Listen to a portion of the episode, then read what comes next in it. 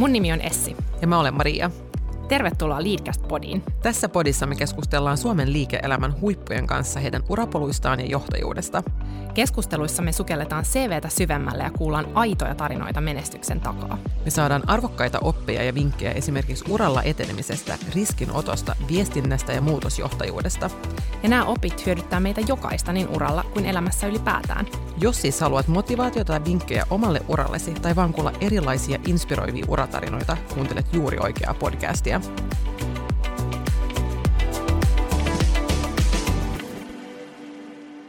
Tänään Leadcastin vieraana on Sirpa-Helena Sormunen, Fortumin ja Uniperin entinen lakiasian johtaja ja hallitusammattilainen, joka vaikuttaa muun muassa Enersensen ja Gasumin hallituksissa.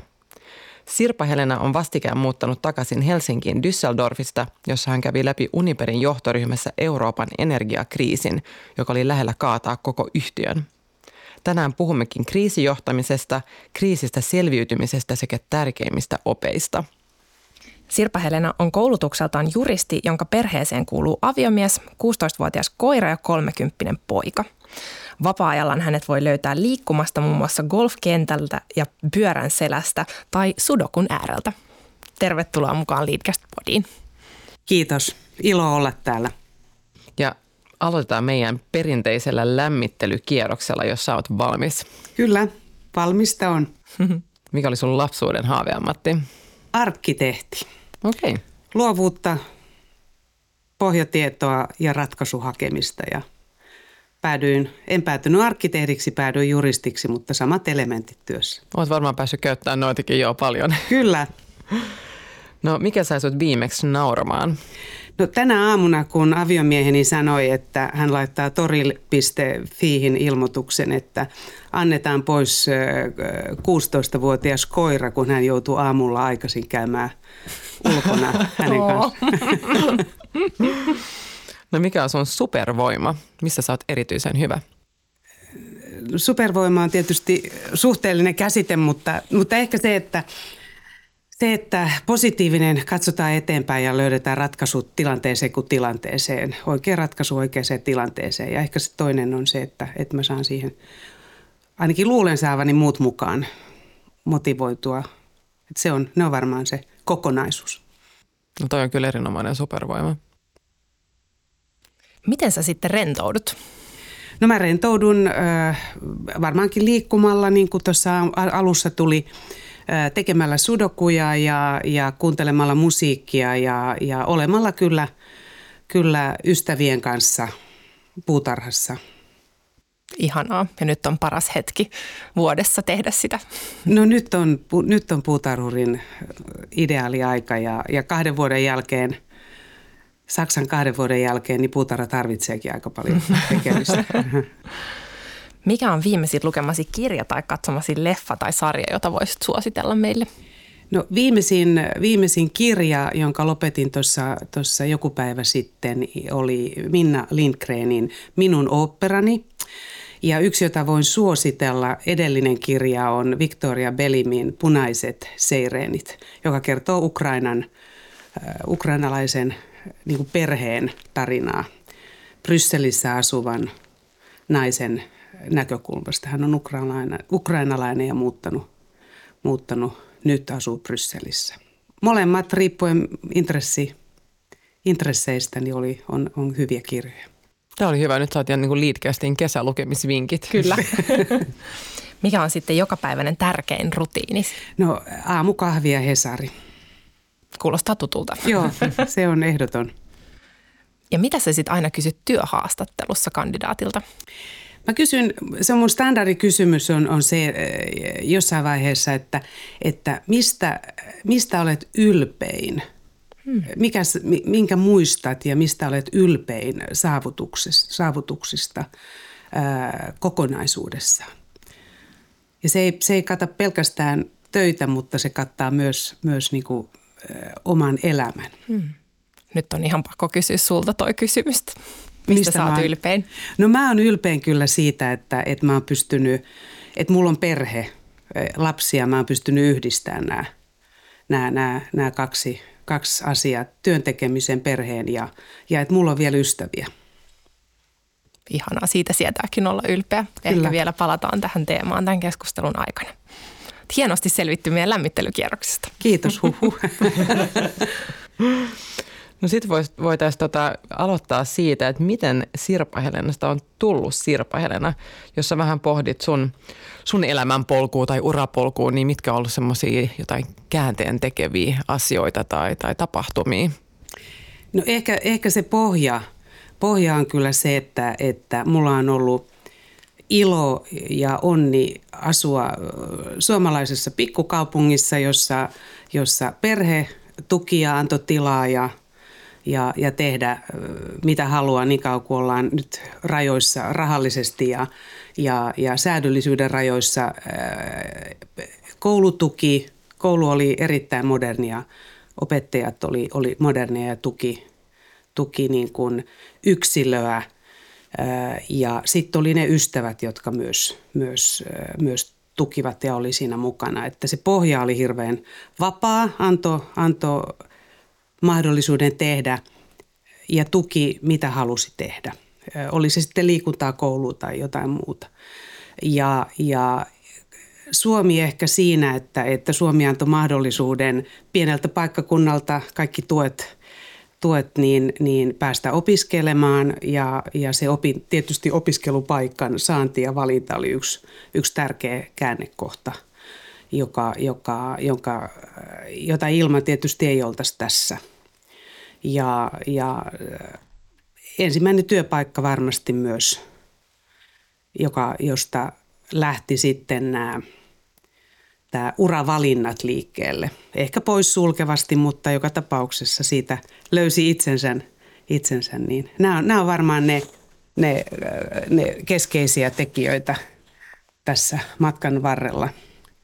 Kuinka paljon siinä on ollut sitä suunnitelmallisuutta ja kuinka paljon sattumaa?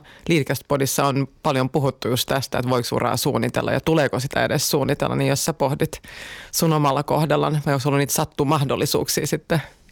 Mä en usko, omalla kohdallani tämä ei ole mitenkään suunnitelmallista. Tämä on enemmän niin kuin opportunistista ja semmoista intuitiolla menoa, että nyt tämä tuntuu nyt oikealta. Tuo ei, ehkä enemmän jopa niin, että tämä ei tunnu oikealta ratkaisulta. Menenpä tähän, koitanpa tätä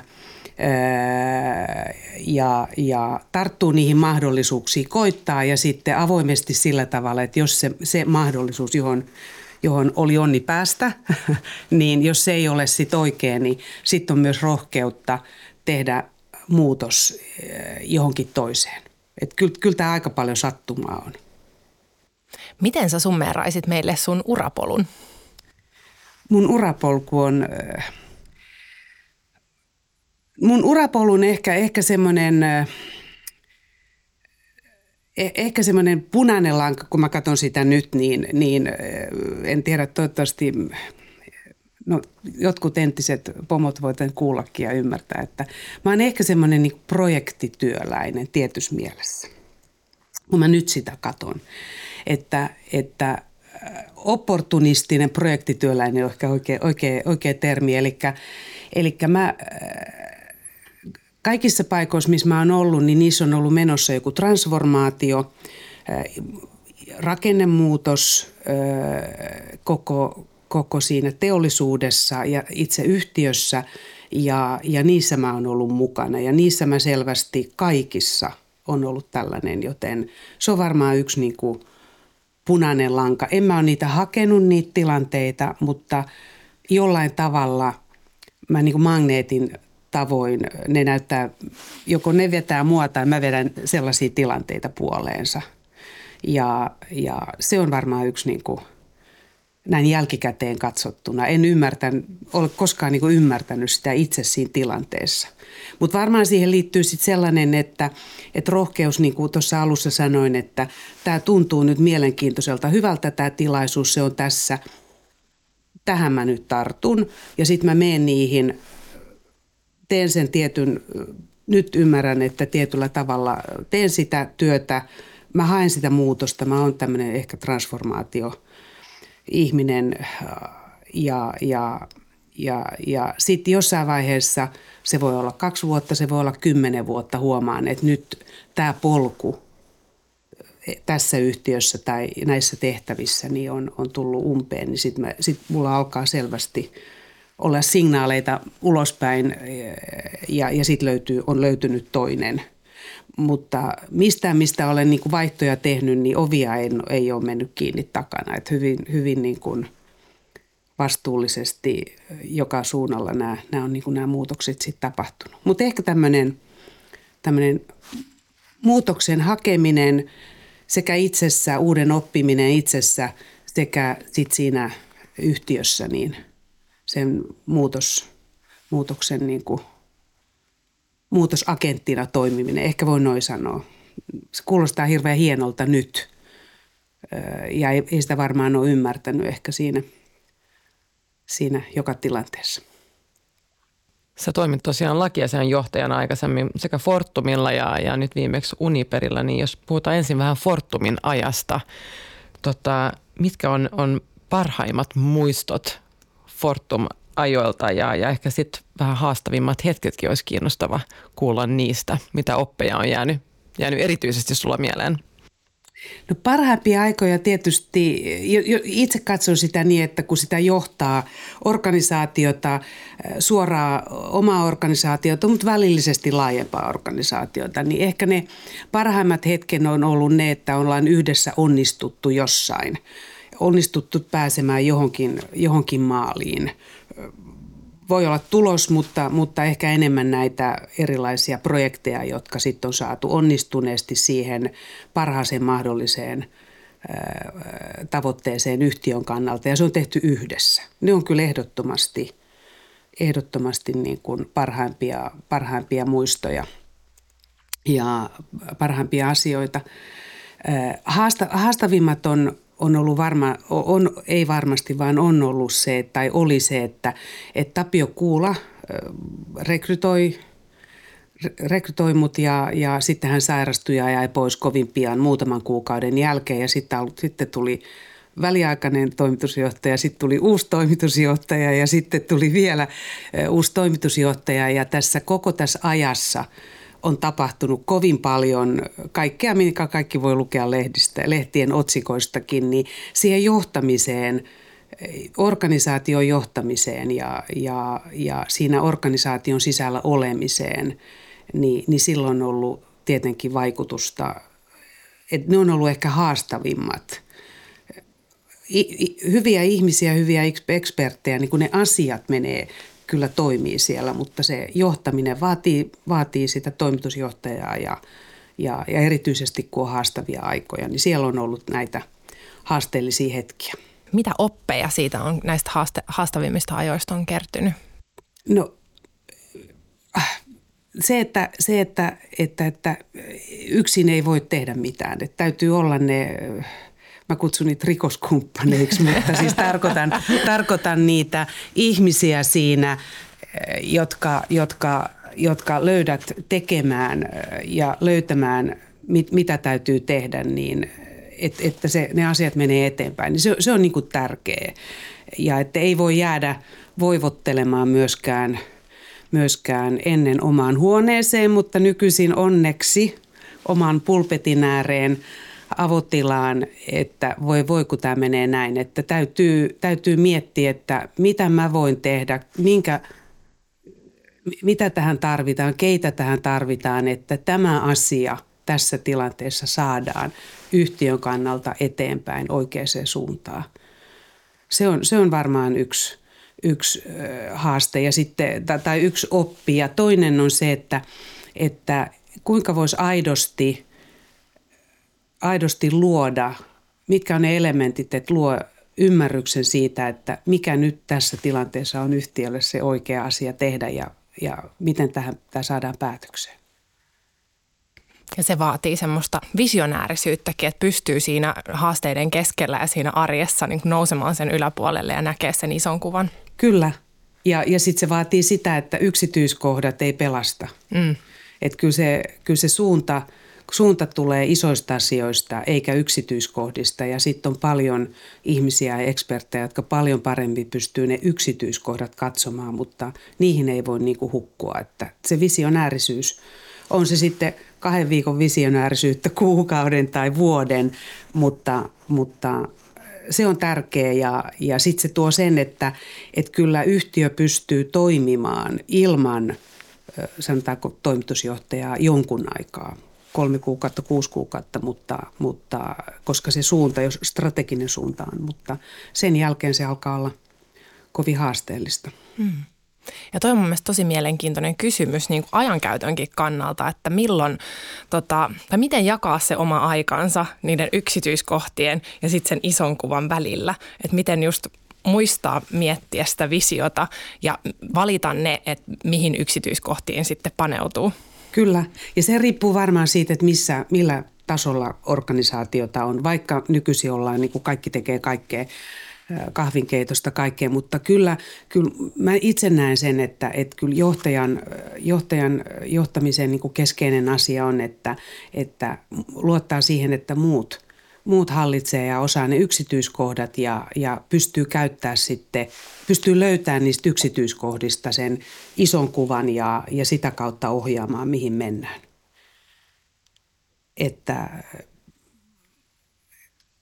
tärkeintä tuollaisissa kriisitilanteissa, niin tärkeintä on kyllä olla niiden ihmisten kanssa, kohdata ja käydä keskusteluja ja luoda sitä uskoa, että tästä tullaan ulos ja tämä kyllä on sellainen yhtiö, jossa kaikkien meidän kannattaa tehdä töitä, jos me vaan toimitaan sen yhtiön hyväksi ja näin. Että kyllä se ihmisten kohtaaminen, henkilöjohtaminen on todella tärkeää niissä kriisitilanteissa.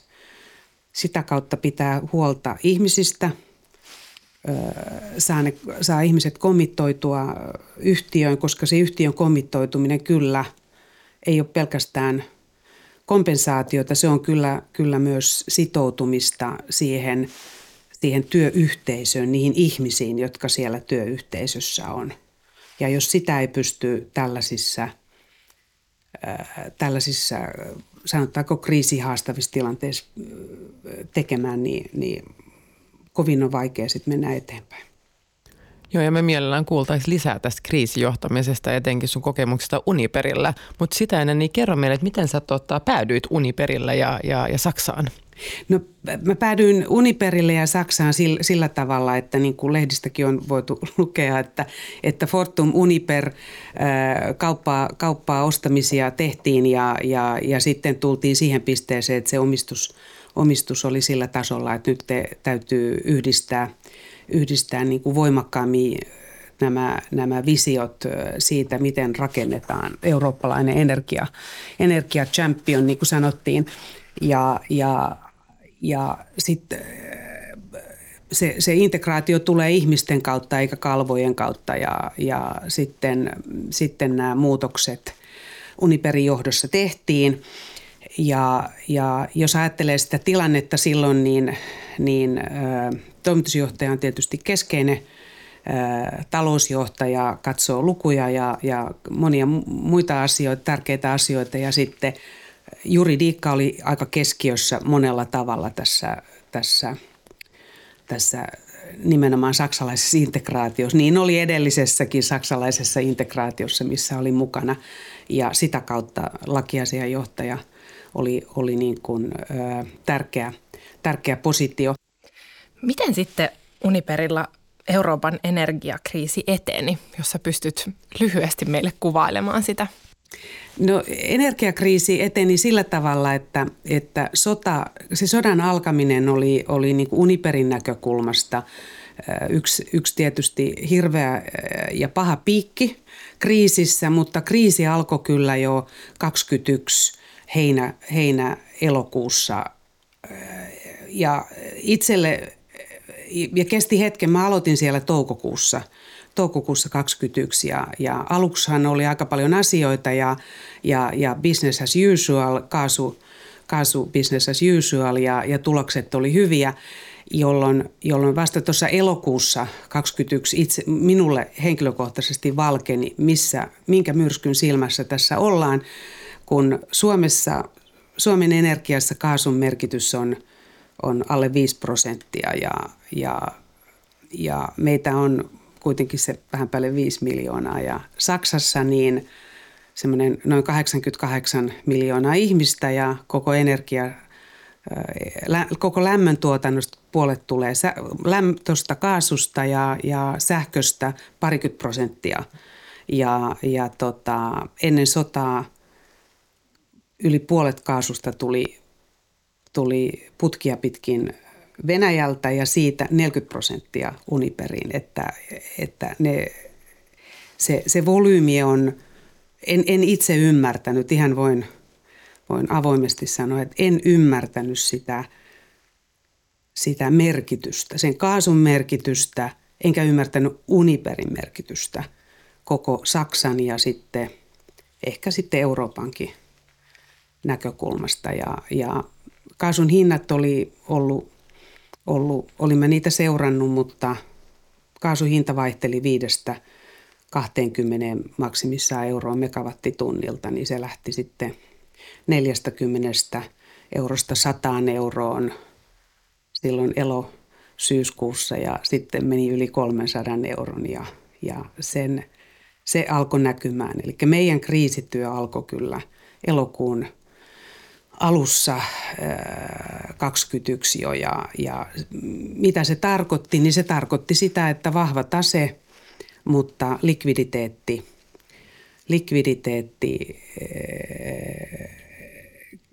kriisiä se sitten niin sanotusti pukkasi, että kun se kaasukaupan käynti ja tietysti sähkökaupan käyntikin on sellaista, että se joudut antamaan tuommoisen talletuksen vakuudeksi siitä, että pystyt toimittamaan. Ja se vakuus perustuu niin kuin siihen spottihintaan, mikä silloin on. Ja jos se hinta on ollut se 20 euroa ja se pomppaa 100, 150, 300 euroa, niin se vakuus pitää antaa sen mukaisesti.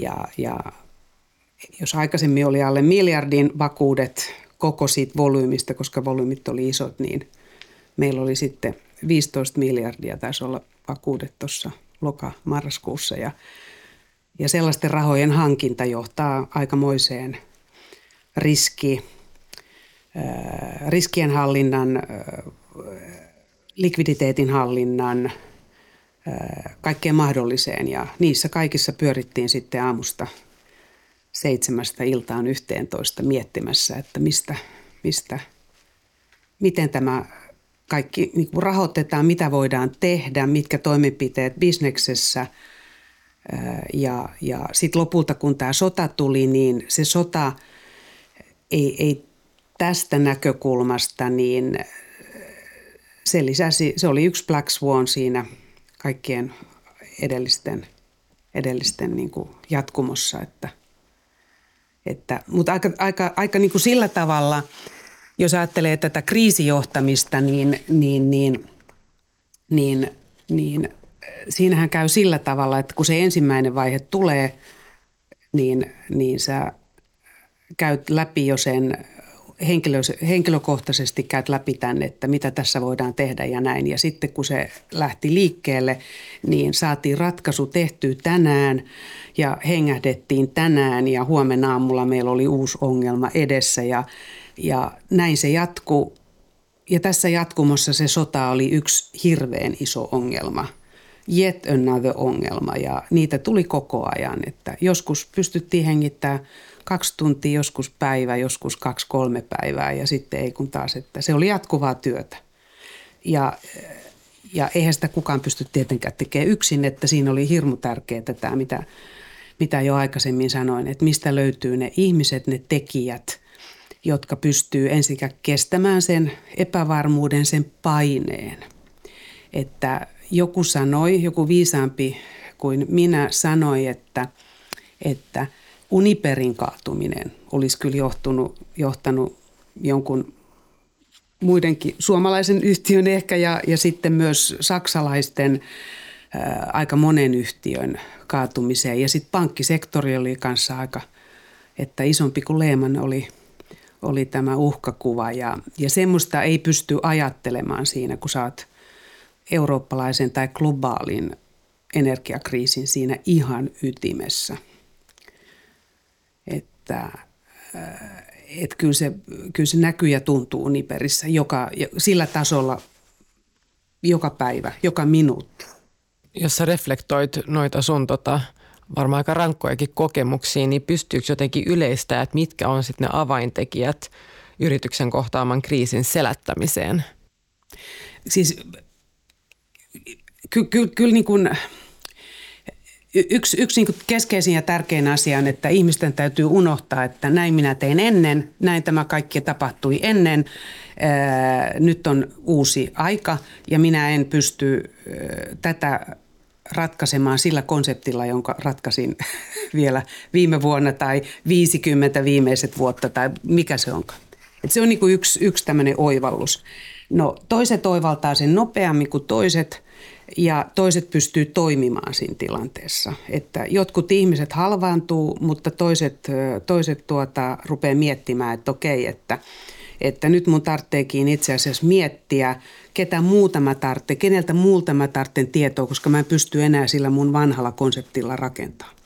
Niin löytää ne ihmiset, jotka mahdollisimman nopeasti ensinnäkin pystyy avoimeen keskusteluun, vaihtaa sitä tietoa, sitoutua siihen ja luottaa, että nyt mä jaan tämän tiedon, kun mä en aikaisemmin ole koskaan uskaltanut tai voinut tai pystynyt, mitä tahansa se syy on, jakamaan sitä tietoa, jotta me saadaan yhteinen tilannekuva ja pystytään tekemään ne päätökset. Se on varmaan yksi, ketkä toimijat pystyy sen tekemään, niiden löytäminen. Toinen on, että kun se epävarmuus, ei puhuttu siitä, että odotetaan viikkoja ja katsotaan mihin tilanne menee, vaan jouduttiin tekemään päätöksiä ehkä jopa minuutin, tunnin niin kuin hyvin epävarman tiedon pohjalla, niin kuinka se päätöksenteko varmistetaan. Ja varmistetaan niin valitettavasti tässä maailmassa, että se on sitten katseen kestävä mahdollisesti myöhemmin, kun tehdään sisäistä tarkastusta tai ulkoista tarkastusta tai mitä tahansa tarkastusta. Että millä me varmistetaan se hyvän governancein perusperiaate, että on niinku selkeät roolit ja vastuut, tehdään päätöksiä, mutta päätökset tehdään niinku parhaan mahdollisen tiedon perusteella tällä hetkellä, kun se voi olla, että nyt on tämä tieto, tehtiin päätös ja sitten huomenna kuultiinkin jotain uutta. Se voi olla negatiivista ja positiivista. Ja se on ehkä se haastavin. Luottamus, avoimuus, luottamus. Minä luotan, että kun tässä nyt sovitaan, niin sinä sitten teet. Niin kuin sovittiin ja sitten raportointi ei ole raportointia, vaan sitten tullaan taas seuraavana aamuna tai 2 tunnin kuluttua yhteen ja todetaan, että nyt tehtiin näin ja ei ole mitään uutta, nyt mennään eteenpäin. Kyllä se sieltä ihmisistä lähtee ja se lähtee siis ihmisistä sekä johdosta että kaikista niistä, jotka siinä välissä on, että ja täydellinen olisi ollut tilanteen vihamies eikä se täydellisyys ei missään tapauksessa. Täydellinen ei ole olemassa täydellistä tietoa, on vaan hirveän paljon epävarmaa tiedon murua. Tästä tulee ihan kylmä hiki, kun kuuntelee tätä matkaa. Eikö se ole hyvä? Oma duuni tuntuu nyt aika paljon helpommalta. Joo, mutta sitten kun on siellä sisällä, siinä myrskyn silmässä, niin totta kai se, mikä siinä auttaa, niin on, että kun sä oot siinä, niin sähän ajattelet, että kuinka tästä nyt mennään eteenpäin. Ja sitten sulla on ne ihmiset siinä. Siinähän käytettiin paljon aikaa. Oli Teamsia ja se oli vielä tietysti, nyt täytyy muistaa, että oli korona-aika, eli se oli ehkä tämmöinen Black Swan numero 1, että korona oli siinä vielä päällä että sellainen ihan kohtaaminen toimistossa ei onnistunut. Tämä oli hyvin tämmöistä Teams-pohjasta, mutta paljon oli niin kuin myös niin kuin ventilointia pienemmissä porukoissa ja sitä tilannearvion tekemistä. Ja se, mikä oli ilo nähdä kyllä, että ihmiset, kun sieltä löytyi niitä niin kuin tavallaan liidejä, joku, joka ymmärsi, että okei, nyt mun tarvitsee, kukaan ei ymmärrä, että tätä asiaa pitää katsoa, niin sieltä löytyi semmoisia niin kuin pieniä tiimejä, jotka rupesikin katsoa niin kuin sieltä yhdeltä näkökulmasta, mitä kukaan muu ei pystynyt ajattelemaan. Ja toi sen sitten pöytään, että hei, nyt me katsottiinkin tässä näitä asioita, että vaikuttaako tämä tähän meidän arvioon. Ja se oli vähän tuommoista sodan, vähän kuin olisit jossain vuoruumissa sodan johdossa, että mutta ei se siinä oikeasti siinä, kun sä oot siihen sisällä, niin sä vaan teet. Että sä sitä mietit. Tai jos rupeat miettimään, että nyt jos mä teen virheen tässä päätöksessä tai me tehdään virhe tässä, niin sit menee kaikki. Totta kai se on siellä taustalla, mutta ei pysty niin pitkään elämään tällaisessa.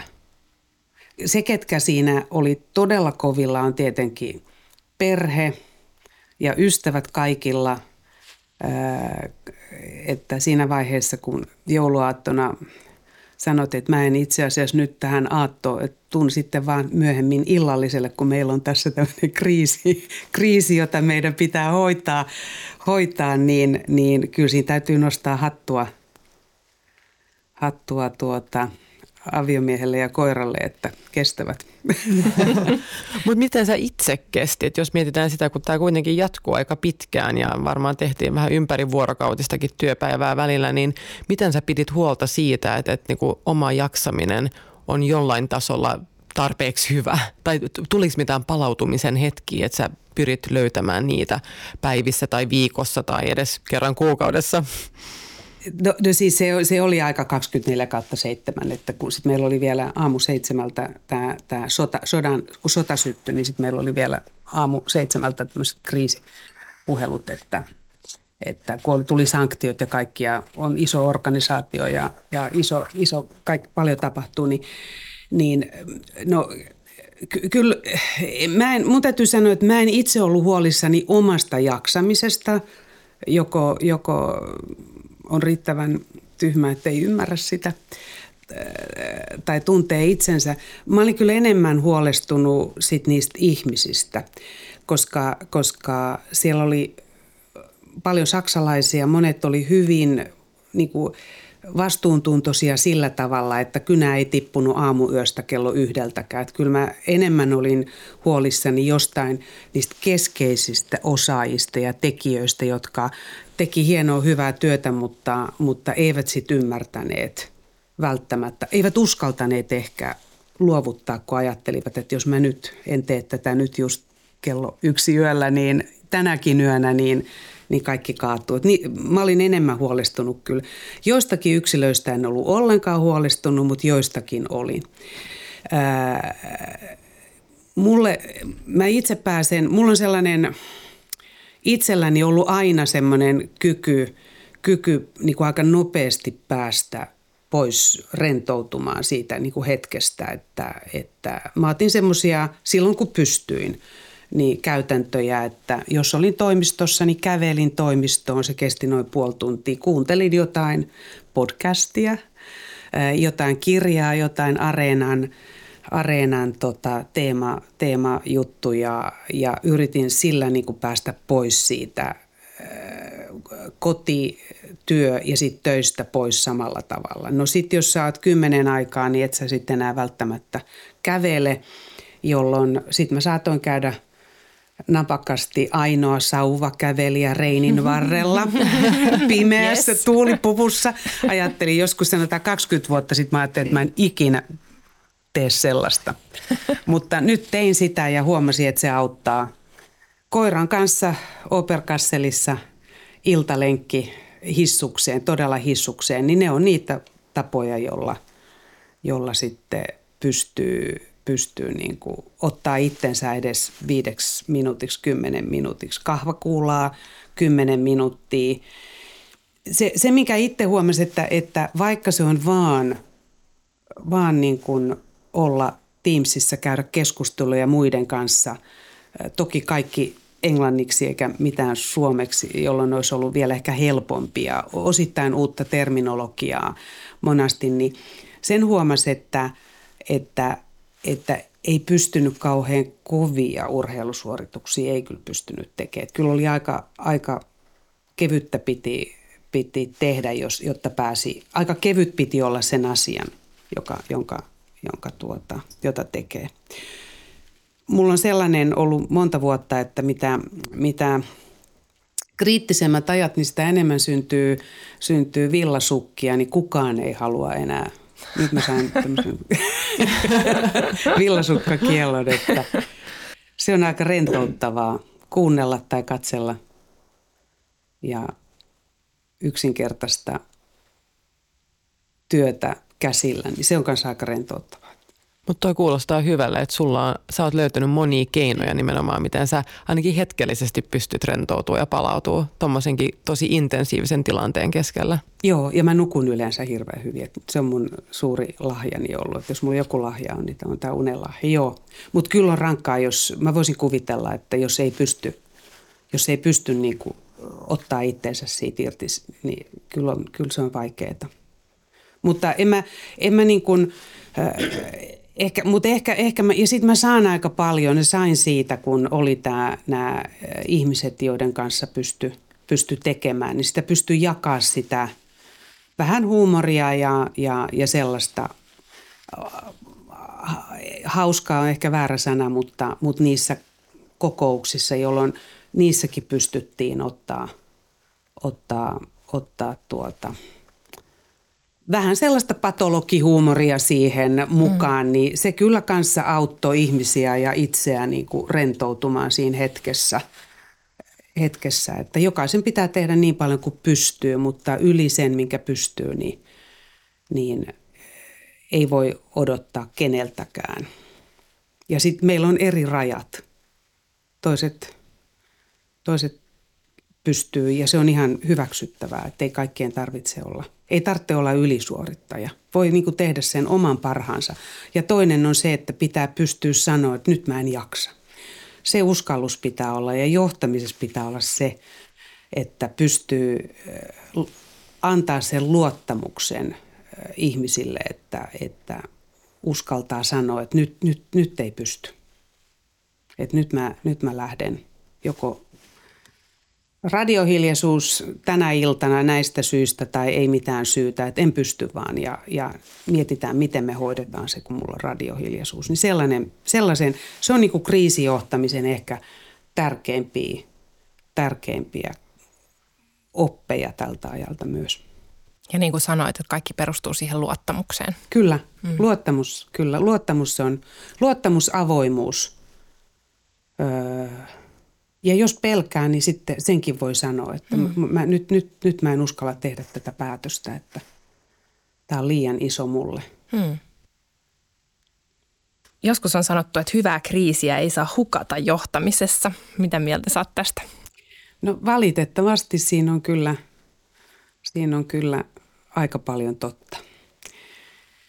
Että se kriisi tuo, niin kuin tuossa aiemmin tuossa niin kuin puhuttiin, niin se kriisi tuo sen niin kuin myös positiivisen mahdollisuuden murtaa ne, näin on aina tehty, ja löytää ne tekijät, jotka pystyy omatoimisesti, itsenäisesti niin kuin miettimään, ottaa niitä pikkuliidejä ja tulemaan niin kuin esille positiivisesti siinä tilanteessa ja jakamaan tietoa. Ja varsinkin ehkä Saksassa erityisesti, mutta en mä nyt sanoisi, että Suomikaan on niin hirveän erilainen tässä. Että kun se perinteinen, mikään ei ole enää niin kuin ennen, niin sulle ei ole konseptia, millä toimia. Sä et voi niin kuin ottaa sitä boilet template-prosessia, vaan sä joudut miettimään, että miten mä tässä nyt toimin, niin se antaa mahdollisuuden uudistua ja uudistaa ja löytää todellakin niitä toimijoita, jotka pystyy tällaiseen. Ja se oli ehkä tässä se yksi hieno ja hyvä asia. Ja toivottavasti Ja se tunnistettiin, Uniperissä se tunnistettiin muun muassa, ja kyllä siinä moni ihminen oli myös sen jälkeen, kun se selvittiin, niin myös iloinen siitä, että näin tapahtui, koska se nosti sellaista osaamista, sellaisia tekijöitä, toimijoita, jotka jos ei olisi ollut kriisiä, niin ei olisi noussut sieltä. No sä oot tosiaan vastikään nyt muuttanut takaisin kotiin Helsinkiin Saksasta, niin miltä tuntuu olla takaisin ja no miltä esimerkiksi sun kesä näyttää? Pääsetkö sitten rentoutumaan vähän enemmän ja kirimään sitä aikaa takaisin, mitä ehkä viime vuodet ei ole päässyt palautumaan? On ihana olla Suomessa, on ihana olla kotona Kruunuhassa ja mökillä Lohenjärvellä. Kyllä Suomessa on niin kuin todella paljon hyviä puolia, että on ihana ja on ihana päästä sinne puutarhaan tekemään kivitöitä, jotka on mun lemppareita. Niin kyllä mä oon todella iloinen ja onnellinen. Ja kyllä mulla tässä kesällä, mulla on muutamia projekteja, joita mä vielä paitsi hallituspaikkoja, niin vielä muutamia projekteja konsultoin Fortumillekin, että kyllä mulla jotain pientä puuhaa on, mutta kyllä mulla on paljon vapaa-aikaa ja kesä näyttää hyvältä ja lupaavalta ja ihana nähdä ystäviä, joita pari vuoteen on ollut kovin vähän mahdollisuus nähdä. Että kyllä mulla on aika positiivinen katse tulevaisuuteen ja kesään. Kuulostaa erittäin hyvältä. Sitten meillä olisi vielä loppuun sellainen kysymys, että jos sä saisit keskustella parikymppisen Sirpa-Helenan kanssa, niin minkä neuvon sä hänelle antaisit?